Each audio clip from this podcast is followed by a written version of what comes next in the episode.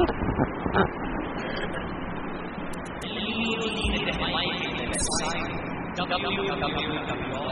لله. الحمد لله نحمده ونستعينه ونستغفره ونؤمن به. ونؤمن به ونتوكل عليه. ونعوذ بالله من شرور أنفسنا ومن سيئات أعمالنا. من يهده الله فلا مضل له ومن يضلله فلا هادي وأشهد أن لا إله إلا الله وحده لا شريك له. وأشهد أن سيدنا ونبينا ومولانا محمدا عبده ورسوله صلى الله تعالى عليه وعلى آله وأصحابه وعلى آله وأصحابه وبارك وسلم. وبارك وسلم تسليما كثيرا كثيرا. أما بعد فأعوذ بالله من الشيطان الرجيم. بسم الله الرحمن الرحيم. يا أيها الذين آمنوا اذكروا الله ذكرا كثيرا. وقال تعالى ولذكر الله أكبر. صدق الله العظيم. میرے قابل احترام بزرگوں اور محترم خواتین، حیات المسلمین کی روح نمبر تیرہ کا بیان چل رہا ہے۔ اور اس میں حکیم الامت تھانوی رحمۃ اللہ علیہ نے قرآن کریم کی آیات و احادیث کی روشنی میں کثرت سے اللہ تعالیٰ کا ذکر کرنے کی فضیلت اور اہمیت بیان فرمائی ہے۔ اور میں کئی مرتبہ کر چکا ہوں کہ ہمارے اور آپ کے یہاں پر جمع ہونے کا مقصد کوئی تقریر یا خطاب نہیں ہے، بلکہ اپنی اصلاح کی فکر کرنی ہے، اپنے اندر جو کمی ہے اس کو دور کرنا ہے۔ اگر کوئی غلطی اور گناہ ہو رہا ہے تو اس سے توبہ کرنی ہے۔ اسی نیت سے آنا چاہیے، اسی نیت سے بیٹھنا چاہیے، اسی نیت سے سننا چاہیے اور پھر اس کے مطابق عمل کرنا چاہیے۔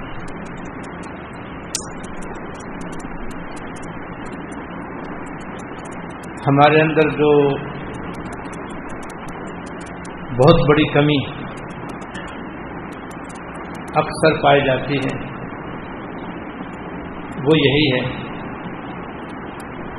کہ عام طور پر عام مسلمان خواتین حضرات کثرت سے اللہ کا ذکر کرنے کے عادی نہیں ہوتے۔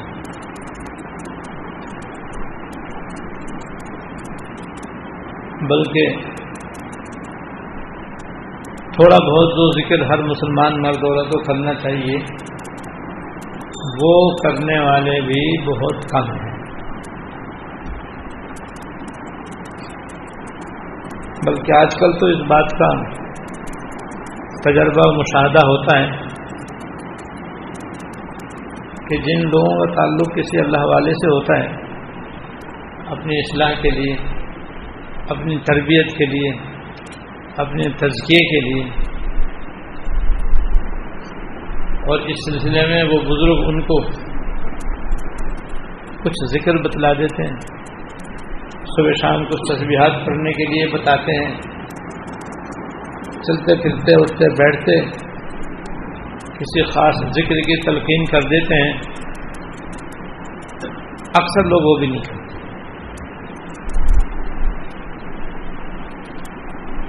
جس کی وجہ سے مدتوں ان کو گزر جاتی ہیں۔ ان بزرگ کی خدمت میں آنے، جانے، رہنے، اٹھنے، بیٹھنے اور ان سے فائدہ اٹھانے کے لیے عرصہ دراز گزر جاتا ہے، مگر ان کی کوئی اصلاح نہیں ہوتی اور ان کی زندگی میں کوئی نمایاں تبدیلی نہیں ہوتی اور ان کو تعلق معلّہ کا جو درجہ مطلوب ہے، وہ اکثر حاصل نہیں ہوتا۔ اس کی بہت ساری وجوہات ہیں۔ ان میں سے ایک وجہ یہ بھی ہے کہ وہ ذکر ہی نہیں کرتے۔ ذکر اللہ کرنے کا اہتمام ہی نہیں کرتے، پابندی نہیں کرتے۔ ایسے عام طور پر لوگ کاہل اور سست ہوتے ہیں کہ ہلکا پھلکا سا ذکر بھی ان کو بتایا جائے تو اس کی پابندی نہیں کرتے۔ میں سستی کی وجہ سے کاہلی کی وجہ سے، لاپرواہی کی وجہ سے، بے توجہی کی وجہ سے اور اس کی اہمیت دل میں نہ ہونے کی وجہ سے پابندی نہیں۔ اور میں گزشتہ منگل کو بتا چکا ہوں کہ کثرت ذکر اللہ سے انسان کے دل میں دھیرے دھیرے اللہ تعالیٰ کی محبت پیدا ہو اور پھر جب برابر وہ اللہ کا ذکر کرتا رہتا ہے، گناہوں سے بچنے کا اہتمام کرتا ہے، اپنے شیخ کی صحبت کا التظام کرتا ہے، تو اس کے نتیجے میں آخر کار وہ محبت جو پہلے مغلوب تھی، اب ماسی اللہ پہ غالب آ جائے۔ یعنی اس کے دل میں اللہ تعالیٰ کی محبت غیر اللہ سے زیادہ ہو جاتی ہے۔ اور جب یہ محبت دل میں غالب ہو جاتی ہے بس پھر دین پہ چلنا، شریعت کا پابند ہونا اور اللہ تعالیٰ کی یاد کثرت سے کرنا اس کے لیے آسان ہو جاتا اس وقت سمجھو کہ اب اس کی اصلاح شروع ہوئی ہے، تعلق معلّہ اس کے اندر پیدا ہونا شروع ہوا ہے۔ اب اس کا، اس کی تربیت و تزکیہ ہو رہا ہے۔ اور جب تک وہاں نہیں پہنچیں گے تو کیسے اصلاح ہوگی اس لیے ایسے لوگوں کے عام طور پر معاملات نہایت غلط اور خراب معاشرت بالکل دین سے دور اور خلاف شرح ہوتی ہے۔ باطن بھی برے برے اخلاق سے بھرا ہوتا ہے۔ بد اخلاقیاں غالب اچھے اخلاق نہ ہونے کے برابر ہوتے ہیں۔ اس کا نام تو اسلام نہیں اس کا نام تو تزکیہ نفس نہیں ہے۔ اس کو تعلق ماللہ نہیں کہتے۔ اس کو کسی بزرگ کی صحبت میں بیٹھنا اور اس سے فائدہ اٹھانا نہیں کہتے۔ تو یہ حال ہے، ان لوگوں کا جو کسی بزرگ کی خدمت میں عام طور پر رہتے ہیں اور آتے ہیں اور جاتے ہیں، ملتے جلتے رہتے ہیں۔ اسی طرح اور بھی اس کے اسباب ہیں۔ ان میں سے بہرحال اللہ کا ذکر کرنا سب سے آسان عمل ہے۔ جو آدمی بہت آسانی سے کثرت سے کر سکتا ہے۔ جب اتنا آسان بھی نہیں کرے گا تو باقی کیا کرے گا؟ اور جب نہیں کرے گا تو پھر اصلاح کیسے؟ آخر کی فکر پھر کیسے بیدار ہوگی؟ لہذا بھائی، یہ ہمیں اپنی کوتاہی دور کرنے کی ضرورت ہے۔ اسی لیے حکیم محمد مولانا رحمۃ اللہ علیہ نے قرآن حدیث کی خاص خاص اعمال چن چن کر اس میں جمع فرمائے ہیں کہ اگر ایک مسلمان ان اعمال کا پابند ہو جائے، دنیا اور آخرت میں کامیاب ہو جائے۔ اس کے اخلاق میں سنور جائیں، اس کے اعمال بھی سدھر جائیں، اس کی زندگی بھی پاکیزہ بن جائے۔ اور وہ حیات طیبہ جس کے عطا کرنے کا اللہ نے کو میں وعدہ فرمایا، اس کو نصیب ہو جائے۔ مرنے کے بعد بھی صلاح و فلاح کی دولت اس کو میسر آ جائے۔ لہذا ہم ذرا سچی طلب کے ساتھ بیٹھیں۔ اور جو جو اعمال اس کتاب کے مطابق آتے جائیں، بس ساتھ ساتھ اس کو اپنے اپنے عمل میں لاتے جائیں۔ پھر ان شاء اللہ تعالیٰ سبھی کچھ ہو جائے گا ان شاء اللہ تعالیٰ۔ اللہ تعالیٰ کی محبت بھی پیدا ہو جائے گی، وہ ماسب اللہ پہ غالب بھی ہو جائے گی۔ انشاءاللہ شاء اللہ بھی سنور جائیں گے، اعمال بھی سدھر جائیں گے۔ آخرت کی فکر بھی پیدا ہو جائے گی۔ سارے دنوں خلاصہ ہے، تقوی، وہ بھی انشاءاللہ تعالی حاصل ہوگا۔ مدد کرنے سے۔ انسان کے دل میں یہ جذبہ ہونا چاہیے۔ آستان خون کی موجیں گزر جائیں نہ کیوں؟ خون کی موجیں گزر جائیں نہ کیوں؟ آستانہ میں نہ چھوڑوں گا مگر خون کی موجیں گزر جائیں نہ کیوں؟ آستانہ میں نہ چھوڑوں گا مگر۔ میں کتنی ہی رکاوٹیں ہوں، کتنی ہی دشواریاں ہوں، کتنی ہی طبیعت نہ چاہے کتنی ہی طبیعت میں کاہلی ہو، کیسی ہی طبیعت کی نہ سستی ہو میں ان سب کا مقابلہ کروں۔ اور مقابلہ کر کے اللہ تعالیٰ کے اطاعت کو اپنے سر کا تاج بناؤں۔ اللہ کے ذکر کا اپنے آپ کو پابند بناؤں، چاہے کچھ بھی ہو جائے۔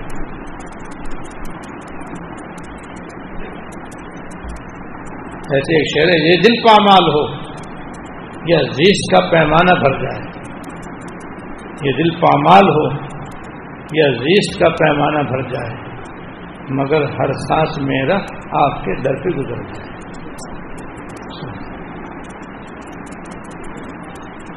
یہ دل پامال ہو یا زیش کا پیمانہ بھر جائے۔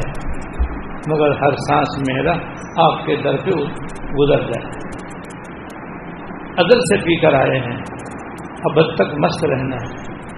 یعنی اللہ پاک نے جو ایمان دیا ہے، تو اپنی محبت کا جام پلایا ہے۔ مگر اس جام کو اگر ہم نافے بنانا چاہتے ہیں، تو گناہوں سے بچیں شریر کے پابندی کریں، ذکر اللہ کثرت سے کرنے کے عادی بنے ادل سے پی کر آئے ہیں تک مست رہنا ہے۔ نہیں یہ وہ نشہ جو تلسی ہے غم سے ہے اسی میں عافیت ہے جس کو سودا ہو محبت کا۔ اسی میں عافیت ہے جس کو سودا ہو محبت کا یعنی اللہ تعالیٰ کی محبت کا سودا جس کو درکار ہو۔ اسی میں عافیت ہے جس کو سودا ہو محبت کا کہ ان کے آستان ناز پہ سر رکھ کے مر جائے کہ ان کے آستان ناز پہ سر رکھ کے مر جائے یعنی بس ان کا تابے دار ہو جائے۔ انہیں کو سوچے انہیں کو بولے انہیں کا نام اپنی زبان سے دل میں بھی انہیں کو بسائے۔ اپنے وجود کو بھی ان کی اطاعت کا فگر اور عادی بنائے۔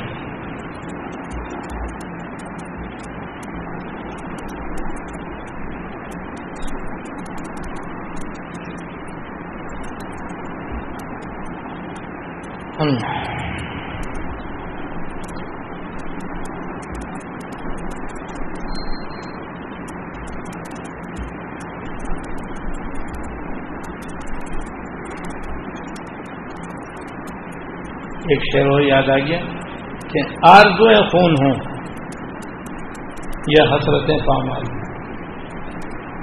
آرزویں خون ہوں یا حسرتیں پامال ہوں۔ اب تو اس دل کو تیرے خاطر بنانا ہے۔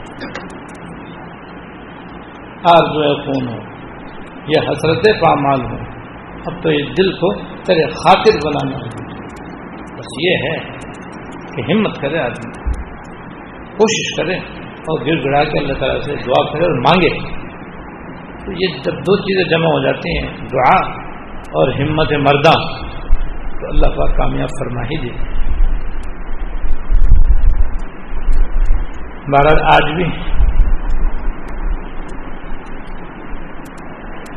آیت نمبر پانچ کا ترجمہ پڑھا جائے گا۔ اس کا عنوان ہے کہ تجارت اللہ تعالی کی یاد سے غفلت میں نہ ڈالے۔ تجارت اللہ تعالی کی یاد سے غفلت میں نہ ڈالے۔ اللہ تعالیٰ کا ارشاد ہے۔ مسجدوں میں ایسے لوگ اللہ تعالیٰ کی پاکی بیان کرتے ہیں جنہیں اللہ تعالیٰ کی یاد سے اور نماز پڑھنے سے اور زکوٰۃ دینے سے تجارت اور خرید و فروخت غفلت میں نہیں ڈالتی۔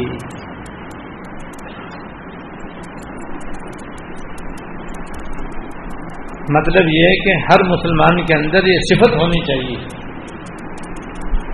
اور ہر مسلمان کے اندر یہ خوبی ہونی چاہیے کہ کتنا ہی بڑا وہ تاجر ہو،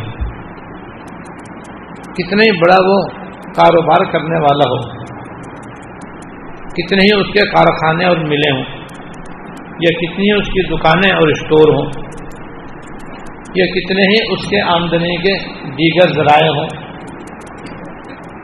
جیسے ملازمتیں، زراعت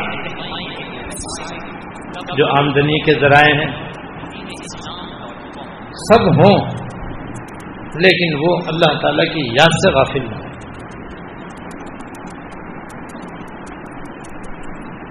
عام طور پر یہ دنیا کی مصروفیت مشغولیت سب سے زیادہ آدمی کو نماز سے غافل کرتی ہے۔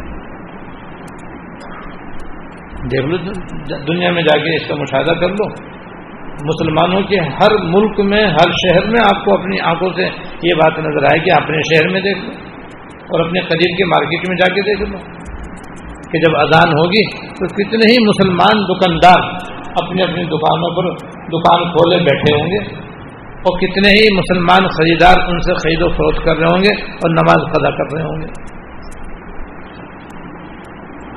کتنے ہی مسلمان تاریخ تجارت ہیں یعنی تاریخ نماز ہیں اور تاریخ جماعت ہیں۔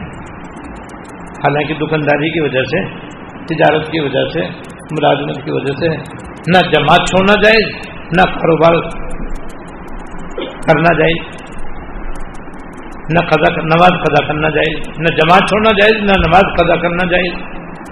نماز قضا کرنا بھی نہ جائز اور اسی طریقے سے جماعت طرف کرنا بھی نہ جائز لیکن ہاں مسلمان رہے تو ایسے مسلمان کامل مسلمان نہیں ایسے مسلمان پورے مسلمان نہیں اور اللہ تعالیٰ ایسا مسلمان چاہتے ہیں کہ یہ دنیا کی مشغولیتیں یا مصروفیتیں یہ ہرگز ہرگز اس کو نماز سے غافل نہ کریں۔ جب اذان ہو تو دکان چھوڑ کر، ملازمت چھوڑ کر، زراعت چھوڑ کر نماز کی طرف متوجہ ہوں۔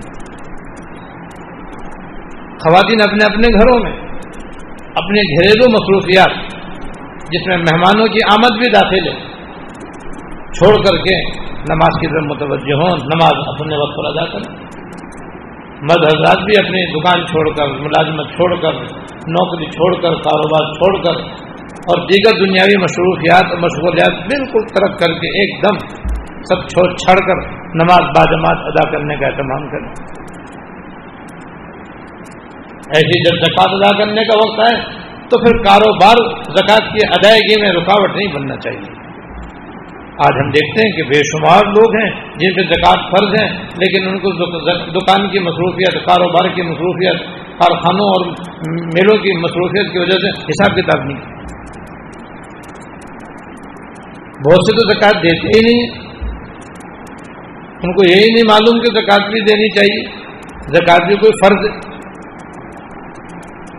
اور جن کو معلوم ہے، وہ انتہائی کاہل اور سست ہوتے ہیں۔ جیسے نماز چھوڑنے میں اور جماعت چھوڑنے میں وہ لاپرواہ ہوتے ہیں۔ اسی طریقے سے زکوٰۃ کے حساب کتاب کرنے میں بھی لاپرواہ ہوتے ہیں۔ سب کام چھوڑ کر کے ان کو چاہیے کہ پہلے اپنی زکوٰۃ کا حساب کریں۔ جب زکوٰۃ کا سال مکمل ہو گیا ہے، تو اب چاہے دکان بند کرنی پڑے، چاہے کارخانہ بند کرنا پڑے، چاہے اسٹور میں تالا لگانا پڑے، سب چھوڑ کر سب سے پہلے اپنا حساب کتاب کریں۔ اور حساب کتاب کریں، کتنی میرے کو زکات فرض ہوئی؟ پائے پائے کا حساب کریں۔ پورا چٹھا جوڑیں۔ اور چٹھا جوڑ کر کے دیکھیں گے میں، نقد کتنا ہے مالی جرات کتنا ہے، سونا کتنا ہے، چاندی کتنی ہے۔ اور پھر اس کا حساب کر کے پھر ڈھائی فیصد زکات بنائیں اور زکات بنا کر کے پھر اپنا کاروبار جاری کریں۔ یا پہلے سے حساب کرنا شروع کریں۔ اور جب زکوٰۃ کی تاریخ آ جائے تو آخری اور حتمی حساب کریں۔ تو پہلے حساب کیا ہوا ہوگا تو اس وقت زیادہ لمبا حساب نہیں ہوگا، آسانی سے ہو جائے گا۔ اور آج کل تو کمپیوٹر کے ذریعے حساب کتاب کو مشکل ہی نہیں۔ لہذا حساب نہ کرنا اور زکوٰۃ وقت پر نہ دینا، یہ سراسر غفلت اور لاپرواہی کی وجہ سے۔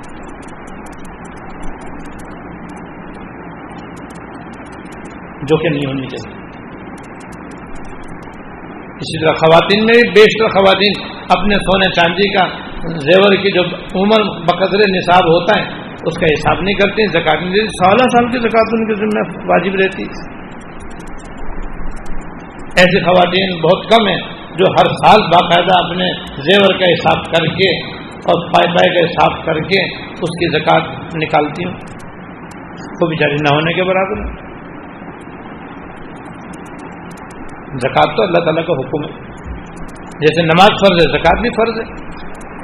جیسے نماز کو اپنے وقت پر ادا کرنا فرض ہے، زکات کے حساب بھی اپنے وقت پر کرنا ضروری ہے۔ بہت سے غافل مسلمان ایسا کرتے ہیں، بس وہ اندازے سے اپنی زکات نکالتے رہتے ہیں۔ اندازے کے حساب سے اندھے کی لاٹھی ہے۔ ہو سکتا ہے صحیح ہو سکتا ہے غلط۔ تو یہ حکم نہیں ہے کہ بس اندازے سے زکات دے دو، حساب کتاب مت کرو۔ جیسے نماز پڑھنے کے لیے وقت دیکھنا ضروری۔ ہے اندازے سے بس شاید ہو گیا ہوگا وقت، پڑھ لو نماز۔ ہو گیا ہوگا نہیں؟ دیکھو ٹائم تمہاری گھڑی میں صحیح وقت ہوا ہے نہیں ہوا ہے۔ سورج دیکھو، روشنی دیکھو۔ دیکھو وہ سورج ڈوبا ہے نہیں ڈوبا ہے۔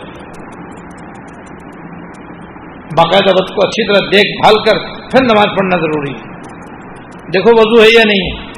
تمہارا چہرہ قبلے کی طرف ہے یا نہیں؟ ہے جسم کپڑے پاک ہیں یا نہیں ہیں؟ ہوں گے پاک۔ پڑھ لو نماز۔ ایسا نہیں ہے۔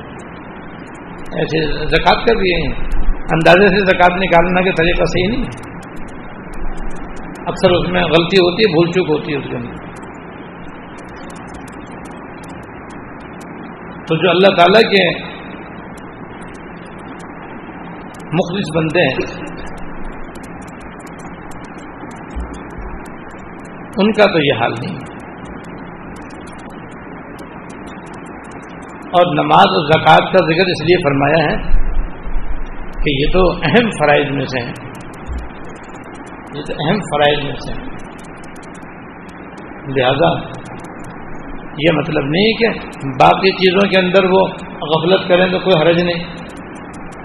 یہ تو بطور نمونے کے، بطور مثال کے دو باتیں بیان فرمائی ہیں۔ مقصد یہ ہے کہ دنیا کی کوئی مشغولیت اور مصروفیت ان کو اللہ تعالی کی یاد سے اور اس کی تابے داری سے غافل نہیں کرتی اور یہ صفت پیدا ہوتی ہے کثرت ذکر اللہ سے اور کثرت صحبت اہل اللہ سے۔ دو باتوں کا آدمی اہتمام کرتا ہے۔ ذکر اللہ کثرت سے کرتا ہے اور کسی اللہ والے کی صحبت سچی طلب کے ساتھ بکثرت اختیار کرتا ہے، تو پھر انسان کے دل میں یہ بات پیدا ہو جاتی ہے کہ پھر کاروبار، دنیا کی مشغولیات، مصروفیات، مرض و سفر، تقریبات تفریحات اس کو اللہ تعالیٰ کی یاد سے غافل نہیں ہوتی وہ تفریح کے میدان میں بھی ہوگا، تب بھی اللہ کا ذکر کرنے والا ہوگا، وقت پہ نماز پڑھنے والا ہوگا، گناہ سے بچنے والا ہوگا۔ ساحل سمندر سمندر پہ بھی ہوگا تو نماز جماعت سے پڑھنے والا ہوگا وہ۔ جیسے مسجد میں ہے تو نماز جماعت سے پڑھ رہا ہے۔ ساحل سمندر پہ تفریح کر رہا ہے، تب بھی وہ اللہ کے حکم کو بجا لاتا ہے۔ ایسی بازار میں، دکان پہ، کارخانے میں، تو وہاں پر بھی اذان ہوتے ہی وہ دنیا کی مصیبت چھوڑے گا اور اللہ تعالیٰ کا حکم بجا لائے گا۔ اللہ شریف آئے گا تو پھر اس کو کوئی چیز روزہ رکھنے سے رکاوٹ نہیں بن سکتی۔ حج فرض ہو جائے گا تو شاید دنیا کو لات مار کے پہلے حج کرنے جائے گا۔ اور جو غافل ہیں، ان کا حال دیکھ لو کہ کیسے کیسے بہانے انہوں نے حج نہ کرنے کے بنا رکھے۔ قسم قسم کے بہانے اپنی طرف سے گھر رکھے۔ میں اس وجہ سے حج کرنے نہیں جا سکتا، میں اس وجہ سے نہیں کر سکتا، میں حج نہیں جا سکتا۔ ابھی زندگی کی بہت پڑی ہے ابھی کیا جلدی حج کرنے کی؟ عمر پڑی ہے، کر لیں گے۔ یہ سب بہانے۔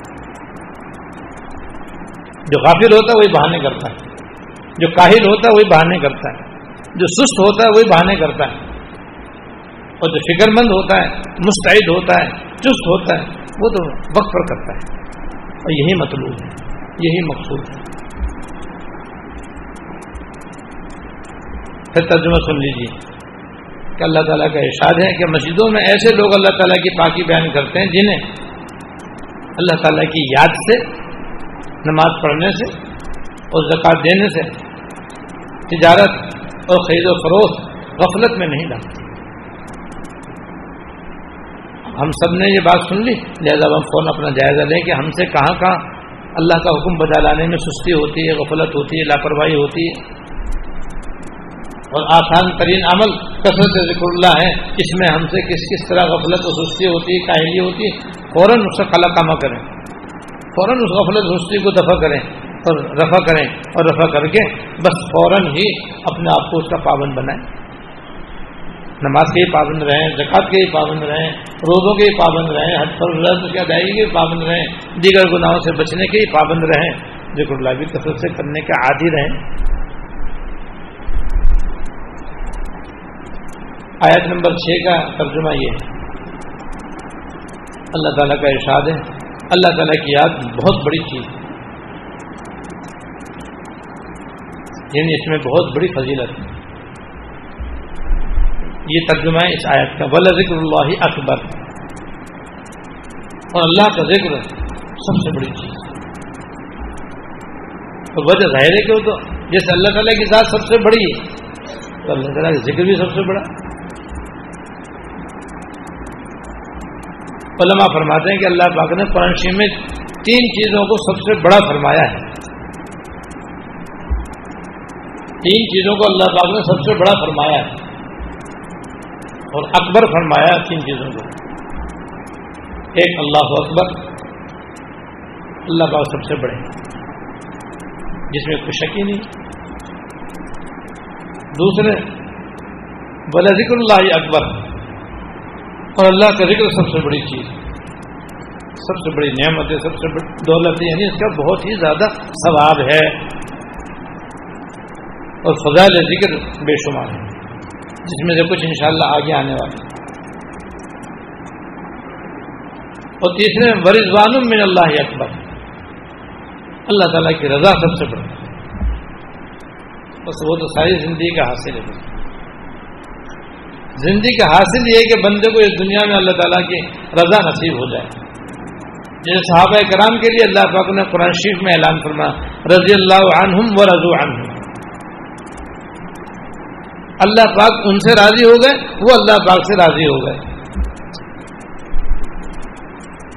یہ مومن کی زندگی کا مقصود اصلی ہے۔ کہ ہر مومن کی زندگی کا مقصد یہ ہے کہ وہ دنیا میں آ کر کے اللہ تعالیٰ کی اطاعت کر کے اور اس کی عبادت کر کے، اس کی نافرمانی سے بچ کے، اس کا ذکر کثرت سے کر کے آخر کار اللہ پاک کو راضی کر لے۔ دنیا میں بھی اللہ پاک کی رضا سب سے بڑھ کر ہے اور آخرت میں بھی اللہ تعالیٰ کی رضا سب سے بڑھ کر۔ تو اللہ تعالیٰ کی رضا کا ذریعہ اللہ تعالیٰ کی پکی اور سچی تابے داری اور سنا برداری کرنے پر موقوف ہے۔ جس میں ذکر اللہ کرنا بھی ہے۔ اللہ کا ذکر اتنی بڑی چیز ہے کہ ایک حدیث میں ہے کہ اللہ پاک نے کچھ ایسے فرشتے مقرر فرمائے ہیں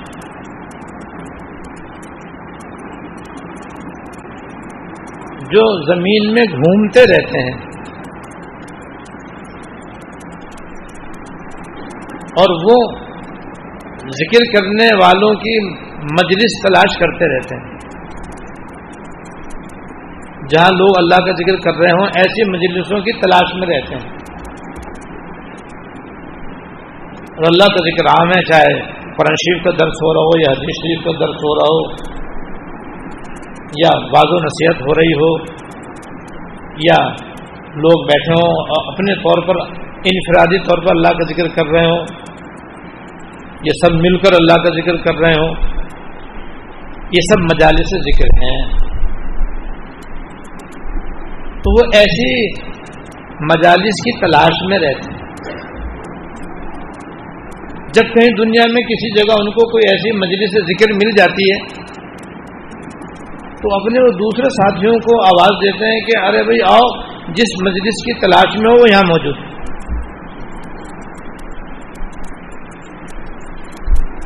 اور وہ فرشتے چاروں طرف سے اس مجلس والوں کو آپس میں اپنے چاروں طرف سے گھیر لیتے اور اوپر تلے بھی بعض روایتوں میں کہ اوپر تلے اوپر تلے ہوتے ہوتے آسمان تک پہنچ جاتے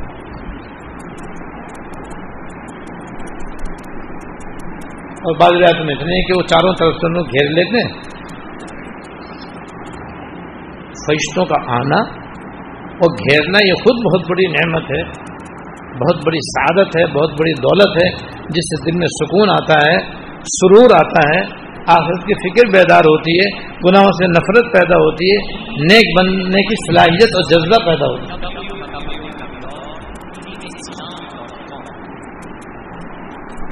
اور اللہ تعالیٰ کی رحمت نازل ہوتی ہے۔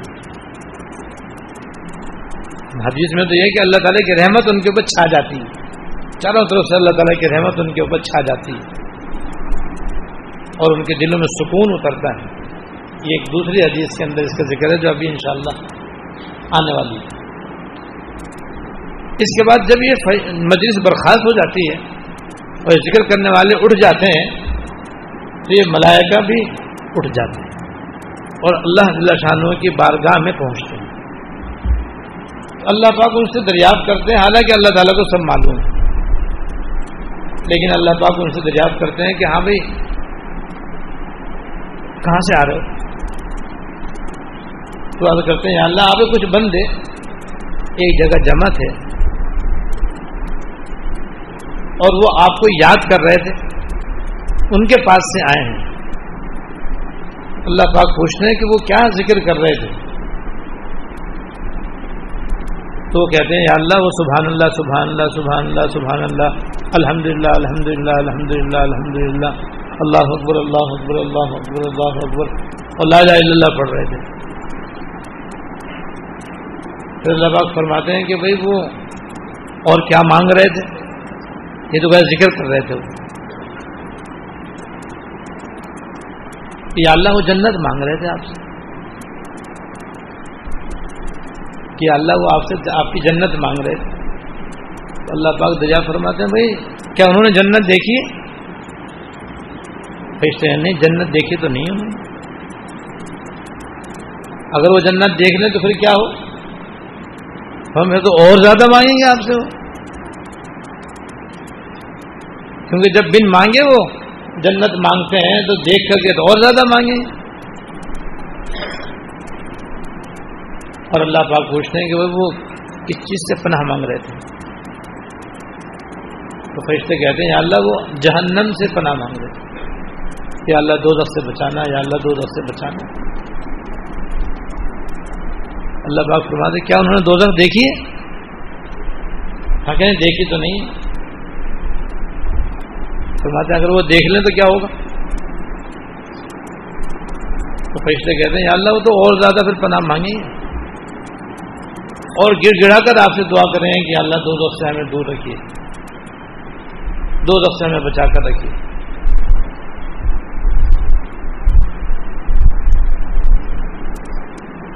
اللہ پاک فرماتے ہیں وہ کس چیز سے معافی مانگ رہے تھے؟ یا اللہ وہ اپنے گناہوں کی آپ سے معافی مانگ رہے اپنے گناہوں کا استغفار کر رہے تھے اور آپ سے اپنی معافی، گناہوں کی معافی مانگ رہے تھے۔ یہ کر رہے تھے۔ اللہ پاک فرماتے ہیں فیشو تم گواہ رہنا۔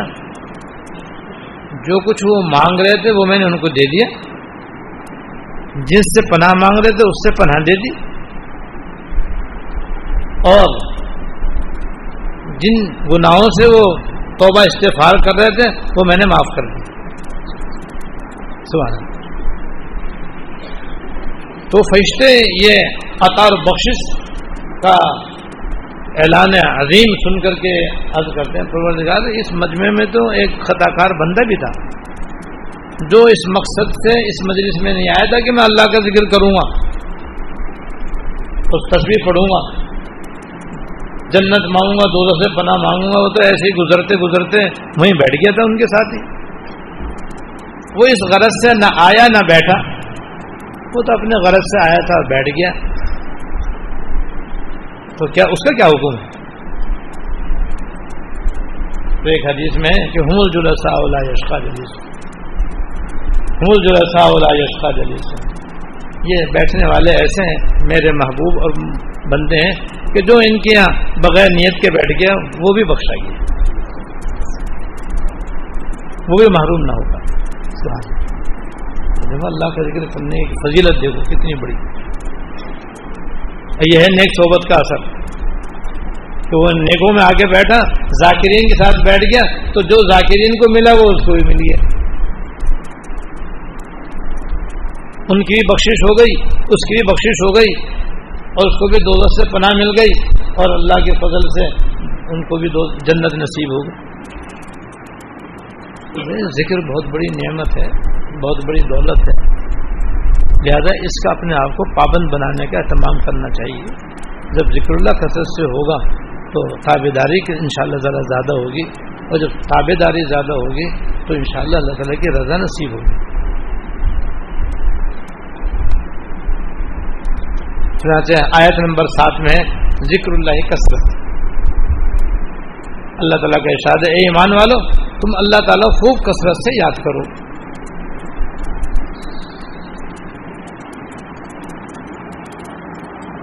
اب دیکھو، اس میں اللہ پاک نے کثرت سے ذکر کرنے کا خود حکم دے دیا۔ جو حکم دے دیا بس اب ہمیں ماننا چاہیے۔ اور ہم سب کو اپنے اپنے حالات کے اعتبار سے، اپنے اپنی مصروفیات اور مشغولیات کے اعتبار سے بکثرت اللہ تعالیٰ کا ذکر کرنے کی عادت ڈالنی چاہیے۔ جس کا آسان طریقہ میں نے شروع میں بیان کیا تھا۔ پھر دوبارہ اس لیے دوہرا دوں کہ تازہ ہو جائے اور ہم اب یہاں سے جب اٹھیں تو جذبے کے ساتھ اٹھیں کہ انشاءاللہ کثرت ذکر کا اہتمام کریں گے کیونکہ اللہ پاک کا حکم ہے۔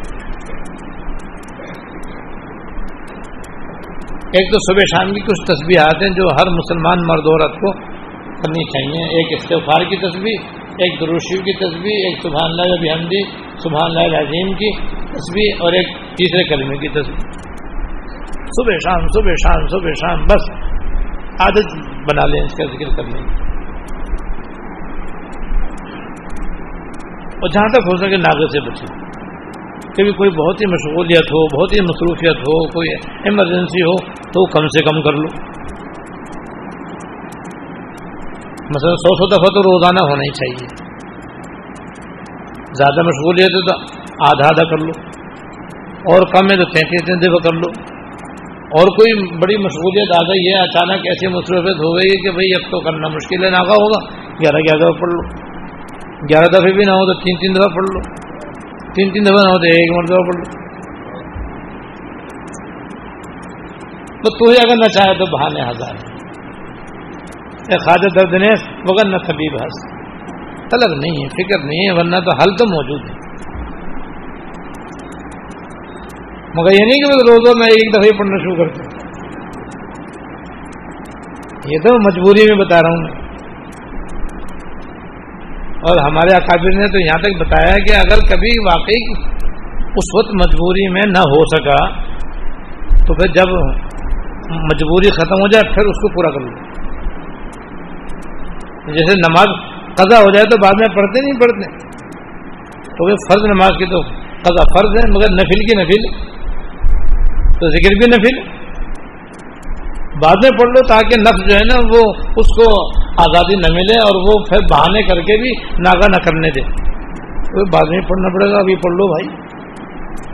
اب نہیں پڑھیں گے تو کل تو پڑھنا ہی پڑے گا۔ جب کل پڑھنا پڑے گا تو کل کا ہی پڑھنا پڑے گا۔ تو آج کا آج ہی پڑھ لو۔ اور میں نے بعض بزرگوں کا یہ معمول بھی دیکھا جو مجھے بڑا پسند آیا کہ انہوں نے یہ بتایا کہ بھئی جب ہمیں اندازہ ہو جاتا ہے کہ آج فلاں کام بڑی مشغولیت کا آنے والا ہے، مصروفیت کے لیے آنے والا، پہلے ہی سارے معمولات پورے کر لی۔ سبحان اللہ۔ شام کا کہیں جانا ہے بھائی اور اندازہ ہے کہ وہاں جا کر کے پھر یہ ہمارا شام کا معمول پورا نہیں ہوگا۔ سویرے ڈبل پڑ لی پھر موقع ملا تو شام کو بھی پڑھ لیا۔ غرض کے اپنے آپ کو باندھنے کی فکر ہونی چاہیے نا۔ کہ بھائی کرنا ہی ہے ہمیں ہر حال میں بس دنیا کے کاموں کے ہم پابند آگے پیچھے کرتے ہیں سارے۔ نہ کسی کا کھانا ناگا ہوتا ہے، نہ کسی کا پینا ناگا ہوتا ہے، نہ کسی کا سونا ناگا ہوتا ہے، نہ کسی کی دکان بند ہوتی ہے، نہ کسی کی ملازمت چھوٹتی ہے۔ سب آگے پیچھے اپنی کثر پوری کرتے رہتے ہیں۔ کیوں؟ اس کی محبت ہے۔ اس کی فکر ہے، طلب ہے۔ اس سے زیادہ یہاں ہونی چاہیے۔ تو آدمی آگے پیچھے اپنے معمولات پورے کر سکتا ہے۔ کرنا چاہیے۔ بیان کرنے کا مطلب یہ کہ یہ ہے طریقے، دیکھو، یہ ہے گر کی باتیں جس سے آدمی پابند ہوتا ہے۔ کثرت ذکر اللہ کا۔ ایک تو یہ کرے۔ جس میں قرآن شریف بھی آ گیا مناظ مقبول کی ایک منزل بھی آ گئی۔ دوسرا کام یہ کرے کہ جو موقع بموقع مصنون دعائیں حضور اصلاۃ والسلام سے منقول ہیں، آدمی ان کی عادت ڈالے۔ پہلا کام تو ایک، ان کو یاد کرے۔ اور یاد کرنا کوئی مشکل کام نہیں ہے، اس لیے کہ آسان آسان دعائیں۔ چالیس مصنون دعائیں، مشہور و معروف ہے حضرت مولانا محمد عاشق رائے صاحب بلند شہری رحمۃ اللہ علیہ کی بھی یہ مصنون دعائیں۔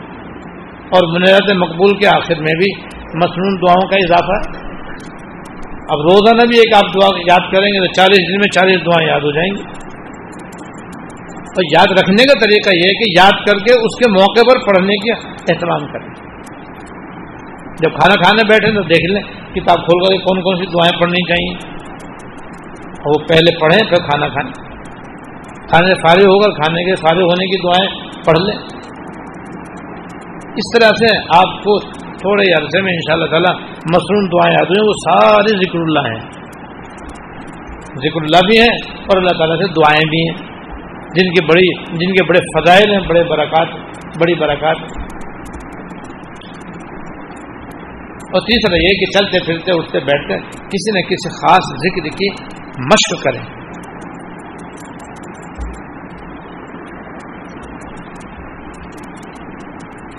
اور دو ذکر ہمارے اکابر فرماتے ہیں، سب سے بہتر، سب سے افضل ہے ایک لا الہ الا اللہ کا ذکر ہے۔ چاہے پورا پڑھیں یا لا الہ الا پڑھیں، کبھی کبھی محمد الرسول اللہ صلی اللہ علیہ وسلم پڑھیں، لیکن ہر وقت پڑھیں۔ یا پھر دروشیف چاہے کوئی سا بھی دروشیف پڑھ لیں۔ ہر دروشیف مجھے فضیلت ہے اور مجھے قرب الہی ہے۔ اب یہ دو ذکر سب سے ہیں، باقی اور اختیار ہے، چاہے کوئی اللہ اللہ وقت پڑھتا رہے۔ حضرت رحمۃ اللہ علیہ کے خاص خاص خلیفہ خواجہ عزیز الحسن مجزوب رحمۃ اللہ علیہ، جن کے اکثر اشعار میں کبھی کبھی سناتا رہتا ہوں۔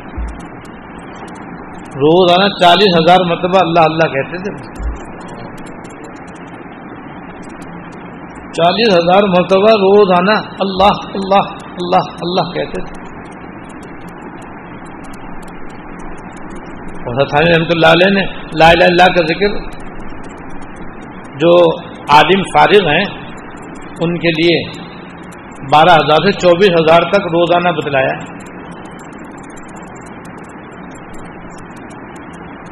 اور مقصد ان سب کا یہ ہے کہ شروع میں زیادہ کرنا پڑتا ہے، پھر جب آدمی عادی ہو جاتا ہے تو پھر وہ تعداد تو ضروری نہیں رہتی، مگر آدمی کثرت سے اللہ کا ذکر کرنے کا عادی بن جاتا ہے۔ ان تین کاموں کو کرنے سے، روزانہ کی تصویرات صبح شام کی پابندی کے ساتھ پڑھنے سے، موقع بموقع مصنون دعائیں پڑھنے سے اور چلتے پھرتے کسی نہ کسی ذکر کا عادی بننے سے آدمی کثرت ذکر اللہ کا عادی بنتا ہے۔ اور یہ بہت بڑی دولت ہے، بہت بڑی نعمت ہے۔ ایک صابن حضور سے آ گیا کہ حضور، آپ نے تو موقع و موقع اتنی دعائیں بتائی ہیں اور اتنے اذکار بتائے ہیں، مجھے تو کچھ یاد ہے حضور مجھے تو آپ ایک ہی آسان سا کام بتا دیجیے کہ بس میں اس کو پابندی کے ساتھ کروں اور جتنے فضائل و فوائد آپ نے بیان فرمائے ہیں مختلف اذکار و ادعیہ کے، وہ سارے مجھے حاصل ہو جائیں۔ اب بس تم اپنی زبان کو ہمہ وقت اللہ کے ذکر سے کر رکھا کرو۔ لا ہزار کا رتبم بھی ذکر اللہ اور کما خاص تو واقعی اللہ تعالیٰ کا ذکر ایسا ہے کہ اگر اسی کا آدمی عادی بن جائے تو بس ساری دعائیں اس کے اندر آ گئی بس اللہ کرے کہ بھئی یہ ہماری غفلت دور ہو، ہماری سستی دور ہو، لاپرواہی دور ہو اور یہ کاہلی ختم ہو، بہانے بازیاں ختم ہوں اور ہم کثرت سے واقع اللہ کا ذکر کرنے والے بنے۔ اللہ پاک کا تو یہ حکم ہے۔ دوسرے حادثہ مزہ کریے اللہ کے سن مزہ کے اللہ پاک نے اپنے خاص خاص بندوں اور بندیوں کا اس میں ذکر فرمایا۔ ہے اس میں فرمایا، بس ذاکر اللہ کثیر و ذاکرات. اور کثرت سے اللہ کا ذکر کرنے والے مرد، اور کثرت سے اللہ کا ذکر کرنے والی عورتیں عد اللہ علیہ مغفرت و اجر عظیمہ ان کے لیے اللہ پاک نے مغفرت اور اجر عظیم تیار کر رکھا قرآن شریف میں ہے بھائی، یہ فضیلت تو۔ نصقتی ہے یہ تو۔ اندازہ تو کرو کتنی، کتنا اونچا عمل ہے، کتنا اس کا فائدہ ہے۔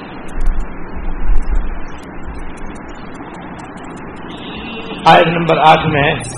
اللہ تعالیٰ کا ارشاد ہے، اے ایمان والو، تم کو تمہارے مال اور اولاد اللہ تعالیٰ کی یاد سے غافل نہ کرنے پائیں یعنی مال کی مشغولیت اور اولاد کی مصروفیت اور مشغولیت تم کو یاد الہی سے غافل نہ کرے۔ پہلی آیت میں تجارت کا ذکر آیا تھا، دنیا کا ذکر آیا تھا۔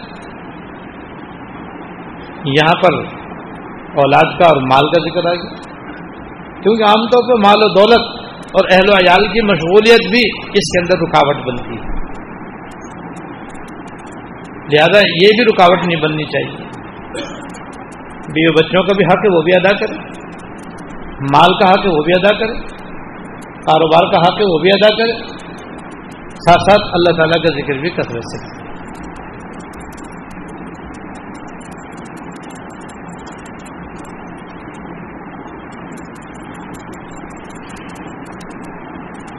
اس کے بعد آیت نمبر نو ہے کہ ذکر میں یکسوئی اختیار کریں۔ ذکر میں یکسوئی اختیار کریں۔ اللہ تعالیٰ کا ارشاد ہے، اپنے رب کا ذکر کرتے رہو اور سب سے الگ ہو کر اسی کے ہو جاؤ۔ سبحان اپنے رب کا ذکر کرتے رہو اور سب سے الگ ہو کر اسی کے ہو جاؤ۔ الگ ہونے کا مطلب یہ ہے کہ اللہ تعالیٰ کا تعلق دیگر تمام تعلقات پر غالب رہے۔ یہ یہ مطلب نہیں کہ بیوی بچوں کو چھوڑو، ملازمت کو چھوڑو، کاروبار کو چھوڑو، زمینداری کو چھوڑو رشتے داروں کو چھوڑو، دوست احباب کو چھوڑو، اور جنگل میں جاؤ اور وہاں ذکر اللہ میں لگ جاؤ۔ یہ نہیں۔ یہ تو رحبانیت ہے، اور اسلام میں رحبانیت نہیں۔ اسلام کے اندر تو زہد ہے۔ دنیا سے بے رغبتی ہے۔ آخرت کی فکر ہمارے دین کے اندر ہے۔ لہذا اللہ کا ذکر کرتے رہو اور جتنے دیگر تعلقات ہیں، ان کا حق بھی ادا کرو اور حق ادا کرنے کے ساتھ ساتھ غالب تعلق اللہ تعالی کا رکھو۔ تمہارے دل میں زیادہ اور گہرا اور غالب تعلق اللہ جل شان کا ہو اور وہ پیدا ہوتا ہے کثرت ذکر اللہ سے اور کثرت صحبت اہل اللہ سے۔